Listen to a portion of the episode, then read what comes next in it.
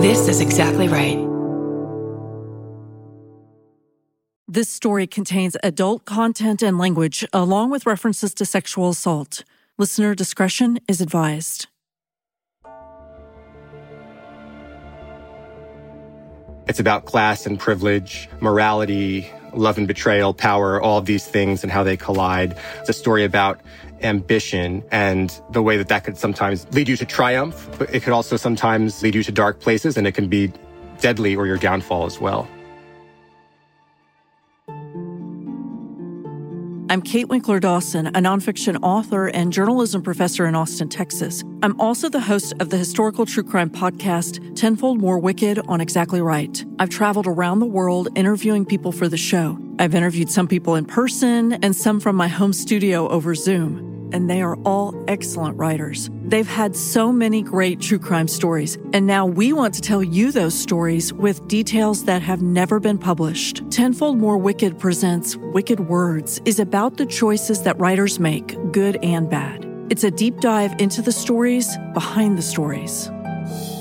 Joe Pompeo is a senior media correspondent for Vanity Fair and an author. He's written a book called Blood and Ink An Heiress, a Tabloid War, and the Unsolved Double Murder That Hooked a Nation on True Crime. Joe's tackled a very well known case, but he's added a depth to it that I haven't read before. Let's dig into the Hall Mills story. What are the themes that we have to look forward to with this story? It's a story about dark secrets in shaking the foundations of a community. And I think for me personally, that resonates with me as a fan of Victorian literature and Twin Peaks and things like that. But really, when a small, quiet community that can be completely upended by these dark secrets that are kind of lurking right beneath the surface. I also think it's a story about how the media and the public interacts with scandal and crime. It's something that with the birth of the tabloid press in the 1920s, when this story takes place, I think something that still resonates today with tabloid media and our obsession with true crime today. That was very much a huge part of this story. So I love this time period. We're talking about 1922, New Jersey. This is prohibition and crime is up, even though prohibition was meant to drive crime down. What is New Jersey like in 1922 before we really dig into the story? Set the scene. This takes place in Somerville, New Jersey, which is a very rural, kind of a quaint small town surrounded by farmland in central New Jersey, which is about 20 minutes from New Brunswick, which is where all the characters and the victims in this story lived. So we have two victims here. And before we get into their relationship, let's pull them apart and talk about them separately. So you have an Episcopal minister, Edward Hall. That's right. So Edward Hall came from a, a pretty middle working class background. He was born in Brooklyn. At a young age, he enrolled at the choir school at Grace Church in Manhattan, which is a very elite institution for boys as young as eight, where they had this rigorous choir training. It was a way for them to get on a path that maybe wasn't as accessible to them in their ordinary sort of working class lives. So that's kind of the background he came from. And I guess starting at a young age, involved in some way in religion and the church. And he continues on that path. He studies and he goes to college in upstate New York. He studies theology, graduates in one of the largest I believe, Episcopalian classes in the diocese in New York. And he goes on a path to become an Episcopalian minister. And he's kind of on this upwardly mobile path. He gets to a place in Basking Ridge, New Jersey, a church called St. Mark's, which is about half hour from New Brunswick. And he's kind of the assistant rector there. But then fortune strikes in New Brunswick, New Jersey at a church called St. John's, which is one of the other settings for my story. The rector there leaves and the diocese chooses Edward Hall to take his place. So he ends up in St. John the Evangelist in New Brunswick, which is a church where there's some very it's not a wholly wealthy church. There's a mix, but there's some very, very wealthy, powerful families that are very involved in the church. And he finds himself suddenly in their midst. And this is how he ultimately kind of works his way into society, New Jersey society. He ends up marrying this very rich woman from the church who comes from an illustrious family and has lots of money and all that. So he ends up a member of society, but it was a very much kind of this upwardly mobile path that he took that led him there one of the open questions about this story is why did he marry Frances Hall. She was considerably older than him. At the time, by all accounts, she was probably 35, I believe, when they married. He was a very charismatic, popular kind of ladies' man who probably could have had his pick. And I think did have other interests in the church, younger women who were a little bit more closer to him, both in age, but both also in class. So I think there's a really big question of was he a gold digger? You know, was this a very calculated move? And, you know, as a, a reverend at the time, that was also an important social position. So I think that he may have felt like an outsider, but he also in some way had a position of power in, in that familial dynamic. I think that he certainly benefited from marrying up. And I think he very much took to this new lifestyle that was suddenly available to him, living in a mansion and having access to money and wealth and all of that. Do we have a sense for what their dynamic was in the marriage? Everyone in Frances Hall's orbit swore that this was a, a happy marriage. She swore almost to the very, very end that he was faithful to her. They had this perfectly happy life together. I don't think he was happy in his marriage. It's very clear he was having an affair. There was rumors that he had a lot of friction with his brother-in-laws, that they didn't really like him. There was no violence and anything like that. Mm-hmm. But I think that he was just for a while clearly he's fooling around. And I think probably everyone knew it and didn't want to acknowledge it, and in fact projected the opposite to keep up appearances. Now, the woman that he was found dead with was a woman named Eleanor Mills.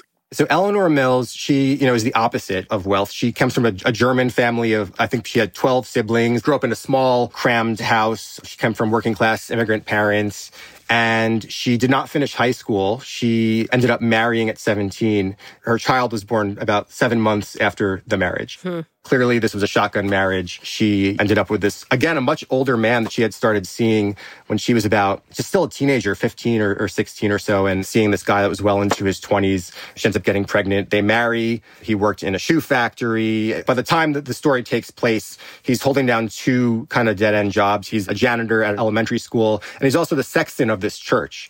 And the rector, Edward Hall, actually got him this job. Okay. As a sexton. So he's cobbling together this, you know, he's supporting his family on essentially, I think he says, he never made more than about $38 a week to support his family of four. They eventually had a second kid. So they live in this very small second floor apartment, four room apartment. But Eleanor, the thing about her is she's kind of caught between the Victorian world and the change that the 1920s are ushering in. And she really yearns for something more in life. Hmm. She has big dreams. She wished she had finished school. She wants for her daughter to finish school and make something of herself. And I think that's reflected also in this, this love affair that she developed with this pastor. Eleanor was also a very talented singer. She was in the church choir.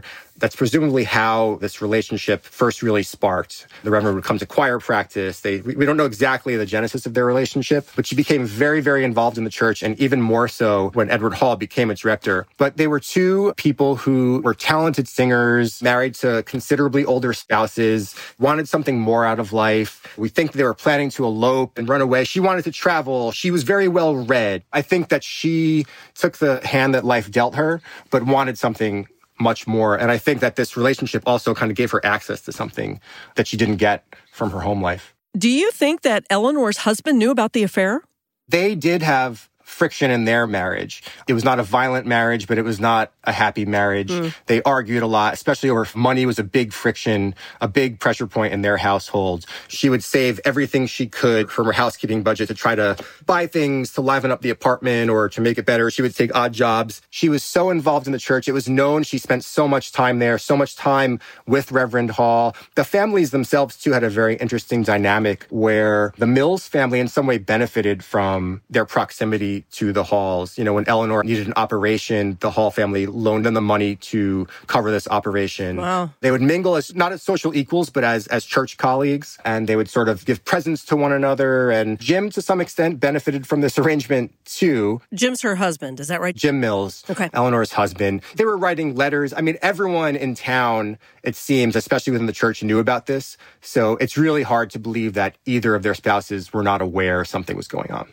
So let's talk a little bit about that. I mean, this is 1920s. This just seems like ripe for moral outrage from the old biddies in the church who don't approve of this. I think the church there was it was really a hotbed of gossip. But I think that because this was such a respectable yeah. family and also the being the rector of the church, I just don't think anyone in the congregation was willing to say anything out loud. You really found that they were planning to elope, that this was going to be a marriage potentially between the two of them? You know, that it was sort of speculation, but also one of Eleanor's sisters said that. There was some belief that they would have eloped possibly to Germany. Edward Hall had also squirreled away and his, his safety deposit box after he was murdered was found to have about $40,000 in it. And 10,000 of that came from when his mother-in-law died and it was a bequest you know what's interesting? In the 1920s, it would have been common for, of course, the man of the household to control the purse strings and to just allocate his wife a monthly allowance, and he would take control of the rest of the money and pay the bills since he would be the primary earner. I wonder what happens in a household where the wife is the one who has all of the money through her family. I wonder what her access was like versus what his access was like. One of the other characters that's important to note here is Frances's younger brother,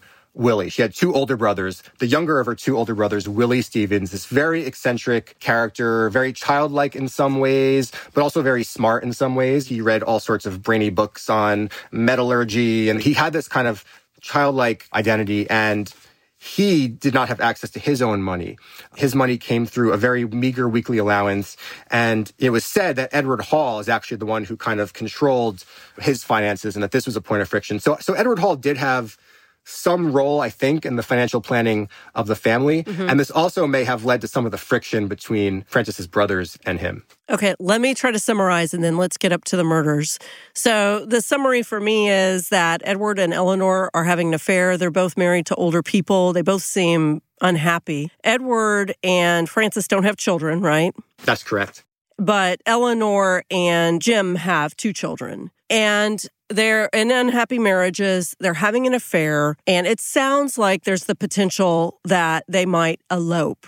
What brings us to their murders? So they were found dead in a field outside of New Brunswick on September 16th, 1922. We're now at the 100th anniversary of this crime. In the days leading up to their murders, Eleanor and Edward, as I said, they wrote love notes to each other. They left them in these kind of secret places in the church and hymnals. There was a certain book on one of his bookshelves in his study where they were said to leave love notes back and forth to one another. And all these gossips in the church, we think that they were aware of this. They may have intercepted one of these love letters. Oh. This is kind of the working theory because these letters actually were found, they were recovered because when the bodies were discovered, some of the love notes were actually scattered amongst the corpses, hmm. which were positioned in this very fairly mutilated. I mean, Eleanor's had three bullets to her head. Mm. Edward had one. Eleanor's throat was cut from ear to ear to the point where she was nearly decapitated, and her neck was filled with maggots by the time that the mm. bodies were found. But the clothing was completely neat. His arm was outstretched. Her head rested on it. Her hand was placed atop his leg. One of his calling cards was placed near the bodies, these love letters. So it was this very bizarre kind of chilling tableau. Some of these other people in the church, there was two characters, which are minor characters in the book and probably too much to get into here, were aware of these letters passed one to Frances Hall, who becomes the main suspect eventually. And that was maybe the catalyst that led to this, that Frances and her brothers were going to confront them at this trysting spot on this lover's lane outside of town. We don't know for sure what happened, but that is kind of the theory that the prosecution ultimately landed upon at the time. So, Eleanor's body, that sounds like overkill. She seemed to be the main target and he was there. So, what are investigators saying when they arrive to the scene? It was a bumbling forensic situation. These two young people stumbled upon these bodies. They summoned the authorities. The first ones that arrived were just these rank and file patrolmen. Word gets around. It's a small town. Throngs start arriving. Crowds start descending on this murder scene. So the crime scene is completely corrupted almost immediately. They didn't take any photos. People were allowed to rifle with the bodies, the clothing, the notes. So everything was pretty much contaminated by the time a detective showed up and did some slightly more sophisticated type of investigation. But again, this is not a big city police department. This is from a rural small town where there's also a jurisdictional discrepancy because as I said, the two towns that are central here, it's New Brunswick, New Jersey, which is in Middlesex County, and Somerville, New Jersey, which is in Somerset County. And the bodies were pretty much found on the border oh. of the two. And you have some competition too between these police forces. So it was kind of a mess. If Eleanor's throat has been slit, there's blood everywhere. Where's the blood? Which county is the blood in? Well, here's the other thing is that there wasn't a ton of blood, and they believe her throat was slit post-mortem. Oh. That these bullet wounds would have killed her. They never ordered a full autopsy. They kind of did a cursory, like, morgue report.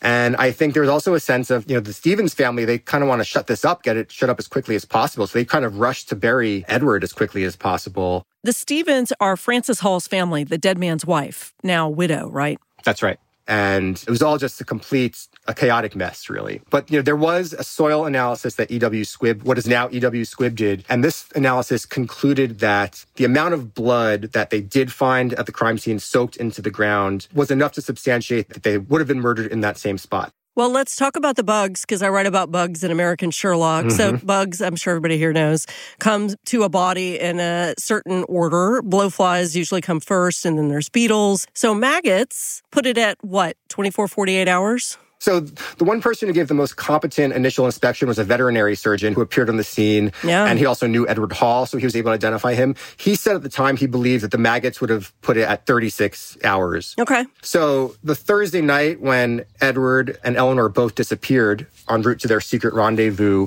that would have been about 36 hours later. We're at Saturday around 10:30 or so when the bodies are discovered. We believe that probably on Thursday night, the previous Thursday night, maybe sometime between 9 and 10:30 or so is when they were killed.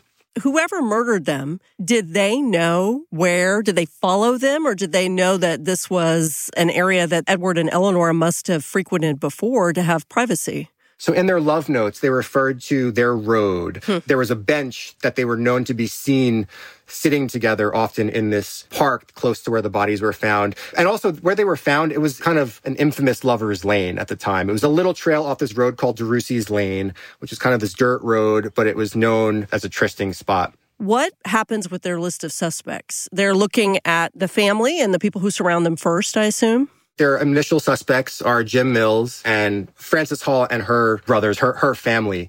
They kind of pounce on Jim first, again, because yeah. Frances is this wealthy new widow. Well, he's the husband, too. He's the husband, too, but they kind of give her a day. they, they kind of.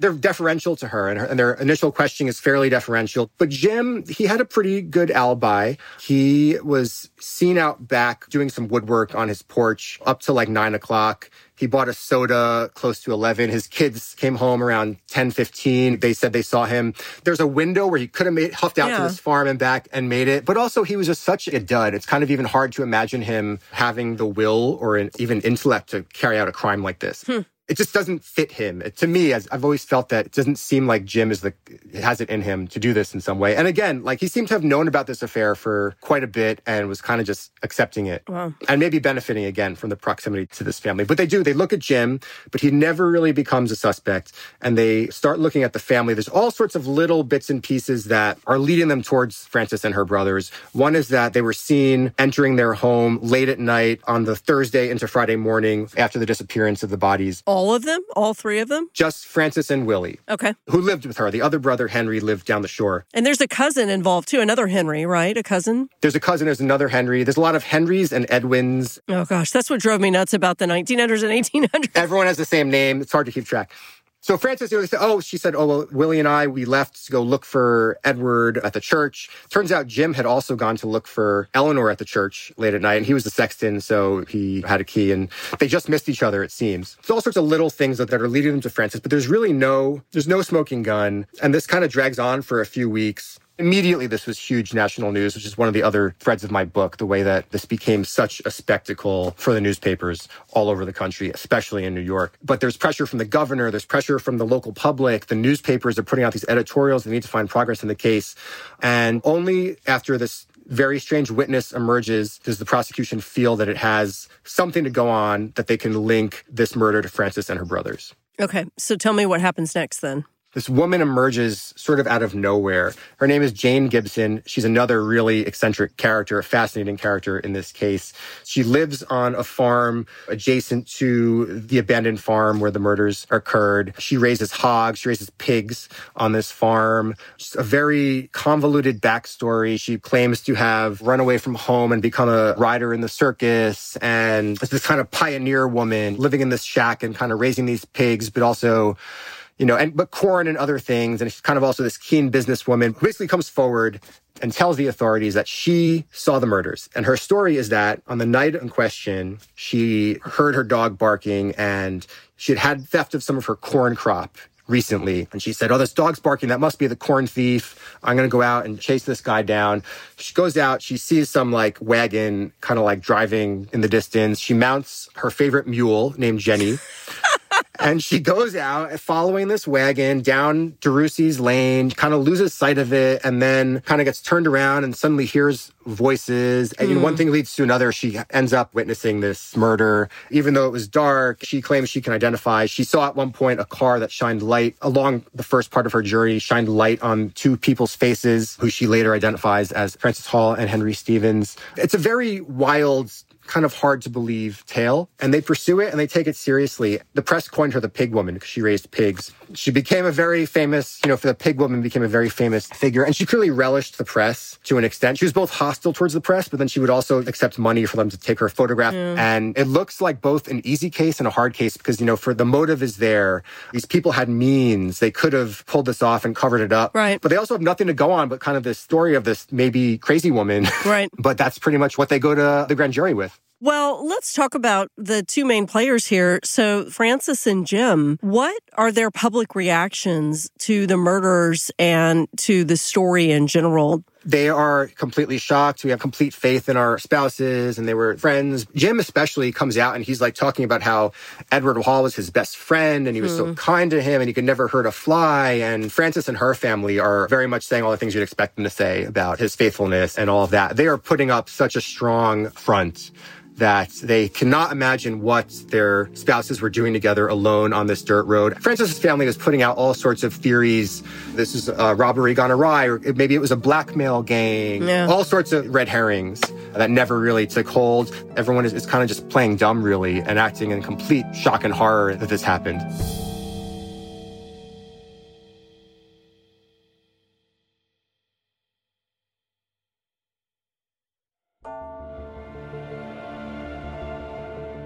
So, going back to Jane, known in the press as the pig woman, I'm assuming that she could identify both Frances and Henry because she knew him, right? It's dicey. I mean, this is a small town. Frances is a prominent person. At some Yeah. point, she claims that she had seen her at a tag sale.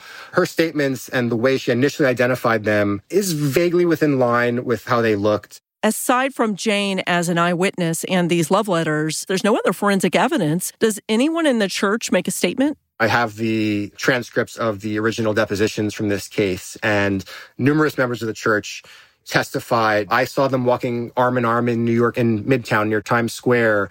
There was this time down the shore. We saw them splashing. in- You know, there's all sorts of stories like that. The love letters were public because a number of them were found at the bodies.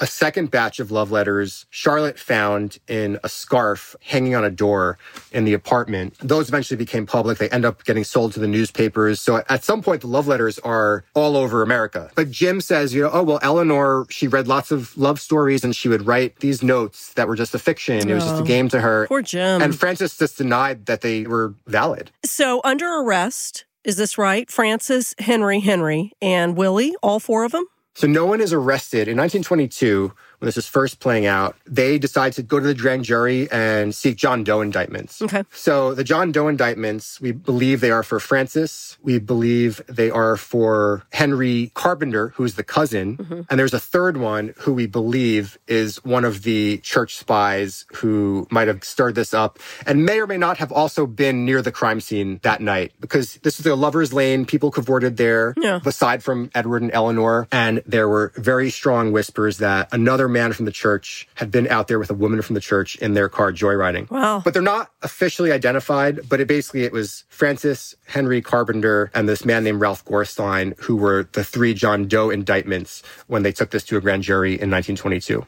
I don't think I've ever heard of a John Doe indictment. I think it might speak to like the weakness of their case. Yeah. Frances ended. Um, she went when the on the last day of the grand jury. She went. She knew it was her. They everyone knew this is who they're putting on, who they want to bring to court. So they took it to a grand jury in 1922, and I'm assuming Jane Gibson is their main witness. So this doesn't seem like a very reliable witness, just in general. And she's just not credible. Yeah. she was not a credible witness. She's courting the press. She seems to be courting the press. And I think it was falling apart because the prosecutor, he was either giving up or he was blowing the case.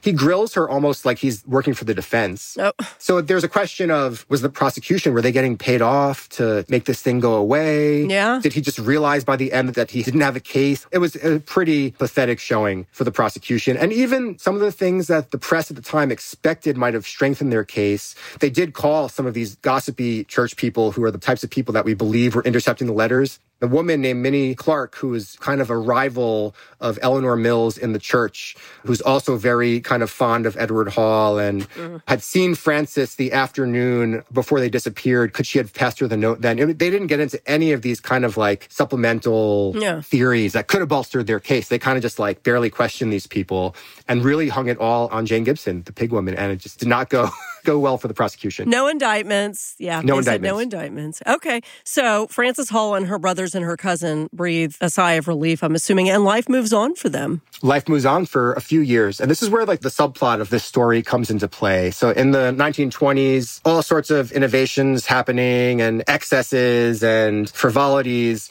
One of them is the tabloid newspaper. And the tabloids, you know, there was only one of them in 1922, the Daily News, which had uh, came into existence in 1919, was modeled on on this successful London tabloid, the Daily Mirror, which had been around for a while, doing really well. And the Daily News becomes this instant success in America. It's on the way, quickly becomes the best selling newspaper in the country. And other publishers who had kind of like thought this tabloid thing is going to pass eventually realized that, okay, we need to get on board here. So after the murders, the Daily News is chugging along. All sorts of other murders are happening that are, are, just like made for the tabloid press and all sorts of other. I mean, this was the era of the Fatty Arbuckle, which you know mm-hmm. well from your book. All sorts of like these jazz aids mega crimes were just like left and right coming. And, and the Daily News was like going to town with it. Yeah. Eventually, William Randolph Hearst, uh, yellow journalism, recognizes that he needs to start a tabloid too. So yeah. he starts a tabloid in 1924 to compete with the Daily News. Hearst launches the Daily Mirror. A third tabloid a few months later in 1924 named the New York Evening Graphic comes on the scene.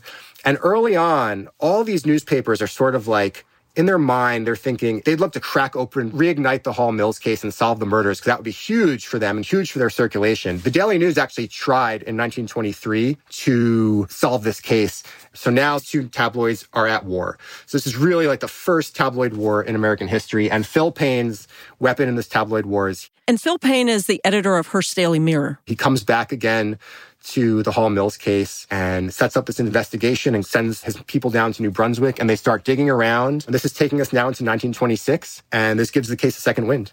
So what happens? Phil Payne with the Daily Mirror sets up this very elaborate investigation and they go down, they're finding all these like circumstantial bits of evidence that were kind of glossed over. And a lot of it, so much of it is not hard evidence, but they find out things like there was a cook that lived in the Hall household at the time of the murders and she was this close confidant of the family, but was never interviewed. What's with that? And they find things like the chauffeur. He said he was, had only been working there for three weeks, but we found this postman who said that he'd been getting mail there for a year. Isn't that weird? All these kind of like circumstantial bits of evidence that seem to be showing that something was up with the Hall family. Hmm. But really, what does it is they find a guy who had married one of the two former maids from the Hall household at the time of the murders. Her name was Louise Geist. Mm-hmm. This witness comes out of nowhere, and it turns out he was kind of like this armchair detective who was also himself trying to like solve this cold case and he meets Louise Geist and romances her and they get married and she doesn't know that he's like this guy that's really just trying to like wow. get information out of her and solve this murder. Their marriage somehow goes awry at some point. Oh, yeah. But they find this guy and he ends up writing a deposition that accuses Louise Geist the chauffeur, Peter Tumulty, Frances, and her brother Willie of all going to the site of the murders. Louise Geist basically says she accompanied them to DeRussey's Lane, the site of the murders on the murder night. Doesn't say she saw the murders, but allegedly had told her husband that she was paid $5,000 or insinuated that she was paid $5,000 to kind of keep quiet about it. So it's a pretty like dodgy character but he basically wants to annul the marriage and he clearly is bitter towards Louise Geist. Right. But he comes up with this story and says she knew all about it. They all got paid off. That is the revelation that Daily Mirror really uses to reignite this whole thing. Now we're back on Frances Hall. We're back on Frances, big time. So, this guy's story is that Frances took her brother Willie along with her housekeeper and her chauffeur to a double murder in the middle of nowhere. That's the idea. That's the idea. The chauffeur, I guess, makes sense because someone had to drive them. I mean, you would think you could drive yourself for this one occasion, yeah. don't you think?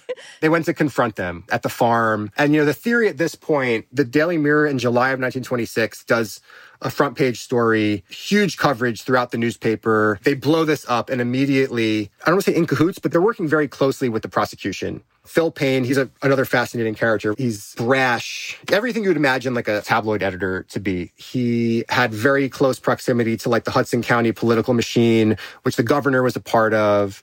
So he had connections and access to these people and kind of worked those connections to his advantage. So like he brings this dossier to them before publishing and says, I've found all this evidence that I think is worth a second look. He basically compels the state of New Jersey to take a close, serious look at this thing. There is one other piece of evidence that the Daily Mirror has in its possession, but is not revealed until a little bit later. And there was a, a calling card of Reverend Hall's found at the body they have tracked down what is purported to be this card, which has a set of fingerprints on it. Hmm. And these fingerprints, they say, match those of Willie Stevens. So that's kind of the other bombshell evidence that they have that eventually comes out that I think compelled the state to take a closer look at this. And again, as you know, fingerprint evidence is shaky, very questionable. there was one point where the Daily Mirror put on their front page, they blew up the calling card with the fingerprints. And on the front page of the paper, they like had this little graphic pointing to the five ridge characteristics that oh, allegedly matched the fingerprint of Willie Stevens. Okay. So it wasn't completely flimsy and it was this like tabloid crusade that was in the interest of circulation.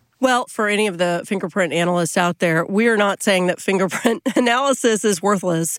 It's the quality of the specimen that you get. And it could be that a fingerprint on a calling card could be a good specimen for somebody to compare. Absolutely. There's also a question of the provenance of the card. Yeah. Could Willie Stevens have handled his brother-in-law's card at some time? Yeah. Could it have been corrupted over these four years? Did they fake the card? I mean, those are some of the questions that the defense really hammered on. Is there a new prosecution team? This is four years after the original case is opened. Yeah, there's a new prosecution team, and the local authorities are pretty much iced out of this from the beginning. Okay. Again, because Phil Payne had these connections to the governor and to the Hudson County political machine, which kind of like ran things at the time. Okay, where are the spouses at this point, Frances and Jim? Frances did what you would expect. She went immediately after the grand jury, went to Italy, mm. went to the continent for a sabbatical with her best friend and was there for like a year. She came back. She kind of stayed very private, laid low. But Jim Mills, he just went about working as a janitor. Raising two kids by himself, though. So, what comes of this shaky witness who has vengeance against his wife and this maybe shaky evidence provided by a newspaper? What does the prosecuting team do? They go after them. They eventually indict. Henry Stevens, I'd mentioned before, he lives down the shore. He had this alibi that he was on the beach fishing with these other guys who lived near him in Lavallette, New Jersey, which is kind of center of the Jersey Shore. It's near like next to Toms River. So he had these witnesses that said, oh yeah, we were, we were with him on the beach that night. The new prosecutor kind of goes after them and realizes that their recollection is not as ironclad as it seemed. Mm. So he kind of starts breaking down Henry's alibi and the pig woman again becomes a central figure for the prosecution. But she didn't see the housekeeper and the chauffeur, right? She said she just saw Willie and Frances. Alexander Simpson is the new special prosecutor from Jersey City who takes over this case he kind of leaves aside, he doesn't really go after the whole Louise Geist story, which is really what reopened the case. What he's more interested in with Louise Geist is whether or not on the Thursday night of the murders, when Edward disappeared, he had gotten a phone call from Eleanor. And Louise Geist answered the call, and Frances at one point picked up the phone, and Louise saw her pick up the phone. Mm-hmm. The prosecutor at this point is trying to establish that Louise could not definitively say that Frances hung up the phone. And if Frances hadn't hung up the phone, she would have heard their plan to rendezvous and known the time and the place. So that's kind of what he focuses on with Louise. So, what ends up happening with this case? It goes to trial. Jane Gibson, once again, is the star witness. The calling card comes up at trial in a very big way. They went after her credibility in a big way. Mm-hmm. And it's still hinged on this story of hers, which she had changed details all along the way. She had different versions of her fateful mule ride. So it was very hard to believe her, I think. So, what ends up happening with the trial? We have the one unstable witness who comes on, Jane, the pig woman. Is she convincing or no? She's not convincing. There were so many things that came out about her story that she had misrepresented, didn't add up, that they were able to just portray her as not having an ounce of credibility. Hmm. And the jury was in agreement about that. But there were two jurors who just couldn't get past the calling card evidence. But they were ultimately convinced otherwise, and there was an acquittal. Wow. And is that the end of this story? It is not the end of the story. Frances and her brothers, they sued Hearst for libel wow. after this happened. So this caused problems for Hearst as well. In September of 1969, an old, I shouldn't say old, old at the time, he was 67. He was in the hospital, St. Peter's in New Brunswick, which happens to overlook the park that was adjacent to the farm where all this happened. It had been a big, mm-hmm. you know, it had been where Eleanor and Edward met on their lover's bench and all that. And he's sitting in this hospital room overlooking this park and he thinks he's on his deathbed. He has this really bad bone infection. His foot got run over. He owns a gas station. His foot had got run over a few weeks earlier. Separately, has like a heart attack. Oh and he overhears the nurses talking about how he might not make it. And he has this crisis of conscience. And from his hospital room, calls up the New Brunswick Police Department and says, I have information about, about this murder from 1922, the Hall Mills murder. And he gives them this story, which kind of gets buried for a few months because they had other stuff going on. But someone at the New Brunswick Police Department, the detectives unit, a few months later picks up this police report. And this guy, his name was Julius Baliag. He was an old Hungarian man from New Brunswick. There was a, a large Hungarian population there, mm-hmm. still is. And his story is that he was good friends with Willie Stevens in New Brunswick. Willie was known to hang out kind of in the Hungarian quarter. And this is Frances's brother. Frances's brother, Willie Stevens, mm-hmm. who was acquitted with Frances and her other brother. And he gives this story that Willie hated Edward Hall because he controlled his allowance, oh. which was a note that they hit in the early in 1922. That was yeah. something that was came up in the newspapers. He said he hated him. Everyone knew about the affair. And Willie, he says, hired two hitmen to off Edward and that he had unwittingly delivered the hit money to these two hitmen. Wow. For the family. And he claims that Willie found him on the street one day and said, I need you to do something for me. And he leads him to a car and there's an older woman and there's a guy who fit the description of Frances and Henry Stevens. And they give him these two envelopes and he goes around to the corner a few blocks away and hands it to these two local thugs. One of them owns, again, like a speakeasy in downtown New Brunswick. And he gives them this money, these two envelopes. There's $3,000 each in it. And Willie later tells him that, oh, the job's done. And he said that they killed him. And so he comes with this story, which again seems so strange and unbelievable and outrageous. But they actually do put a, a detective on this to reinvestigate the case. So this, this detective named George Saloom goes and tries to interview anyone who was still alive, anyone who knew. And he does find like little bits and pieces. 48 years later. Yeah. I mean, that's a long time. And he does corroborate some details of, of like things that Julius Baliag told him. Mm-hmm. But they also gave him, again, you can't put too much stock in lie detector tests, but they gave him two polygraphs. Yeah which he passed with flying colors. They gave him a psychological evaluation, but again, they, they couldn't find, he couldn't find the smoking gun. He found a record of one of these two gangsters being murdered in 1933. And he brings up his newspaper article with three men of them. One of them is this guy who has been identified as the hitman. Mm-hmm. And he points to the guy and, and he says, yep, that's him. So he confirmed his name. He confirmed other people that this guy spoke about in his story. I mean, it makes you wonder why would he have come forward with this story? How could he have just made this up? Right. And they're never able to find the other hitman of the two. A fascinating development that just comes out of nowhere decades later. So is it wrong that I believe the pig woman for some reason? Because the overkill, two gangsters, are they going to really slit some woman's throat? I think in the end, in some way, there's too much smoke around Frances and, and the brothers for there not to have been something. Like, it can't be that everyone was lying or made something. I just feel like yeah. in some way it points back to them, whether it's through Jane Gibson, whether it's through Julius Baliag or, or anything else, because none of the other theories really add up. Bill James, in his book about popular crime, he actually, this is Bill James, the statistician and, and mm-hmm. man on the train. Yes, he actually makes this big case for Jim Mills because it's the most obvious. And having studied this and knowing these characters so well, I just don't think that Jim Mills had the will to do this. Hmm.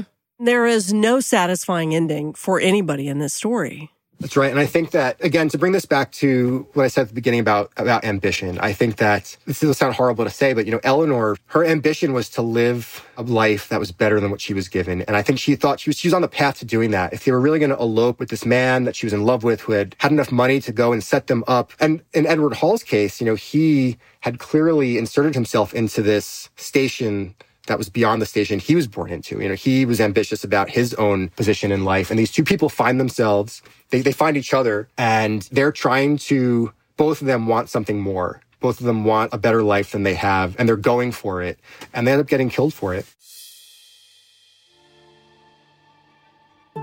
On the next episode of Wicked Words, Dr. Ann Burgess on being a real mind hunter with the FBI.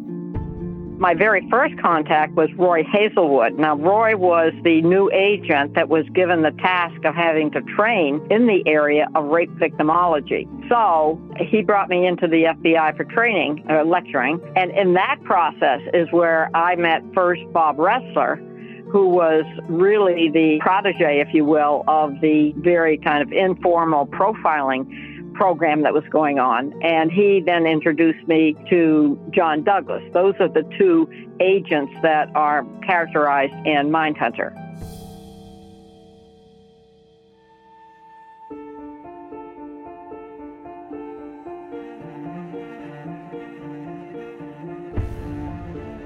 My new book, All That Is Wicked, is available for pre order now, including the audiobook. All That Is Wicked is based on our first season of Tenfold More Wicked. You might think you know the whole story of killer Edward Rulloff's crimes, but there's so much more. My book, American Sherlock, is also available. This has been an Exactly Right Tenfold More media production. The producer is Alexis Amorosi. Our mixer is Ryo Baum. Our sound designer is Andrew Eapen. Curtis Heath is our composer. Nick Toga did the artwork. Ilsa Brink designed the website. The executive producers are Georgia Hardstark, Karen Kilgariff, and Danielle Kramer. Follow Wicked Words on Instagram and Facebook at Tenfold More Wicked and on Twitter at Tenfold More. And if you know of a historical crime that could use some attention, especially if it happened in your family, email us at info at tenfoldmorewicked.com. We'll also take your suggestions for true crime authors for Wicked Words. Follow Tenfold More Wicked presents Wicked Words on Apple Podcasts, Spotify, or wherever you like to listen so you don't miss an episode. If you like what you hear, rate and review the show.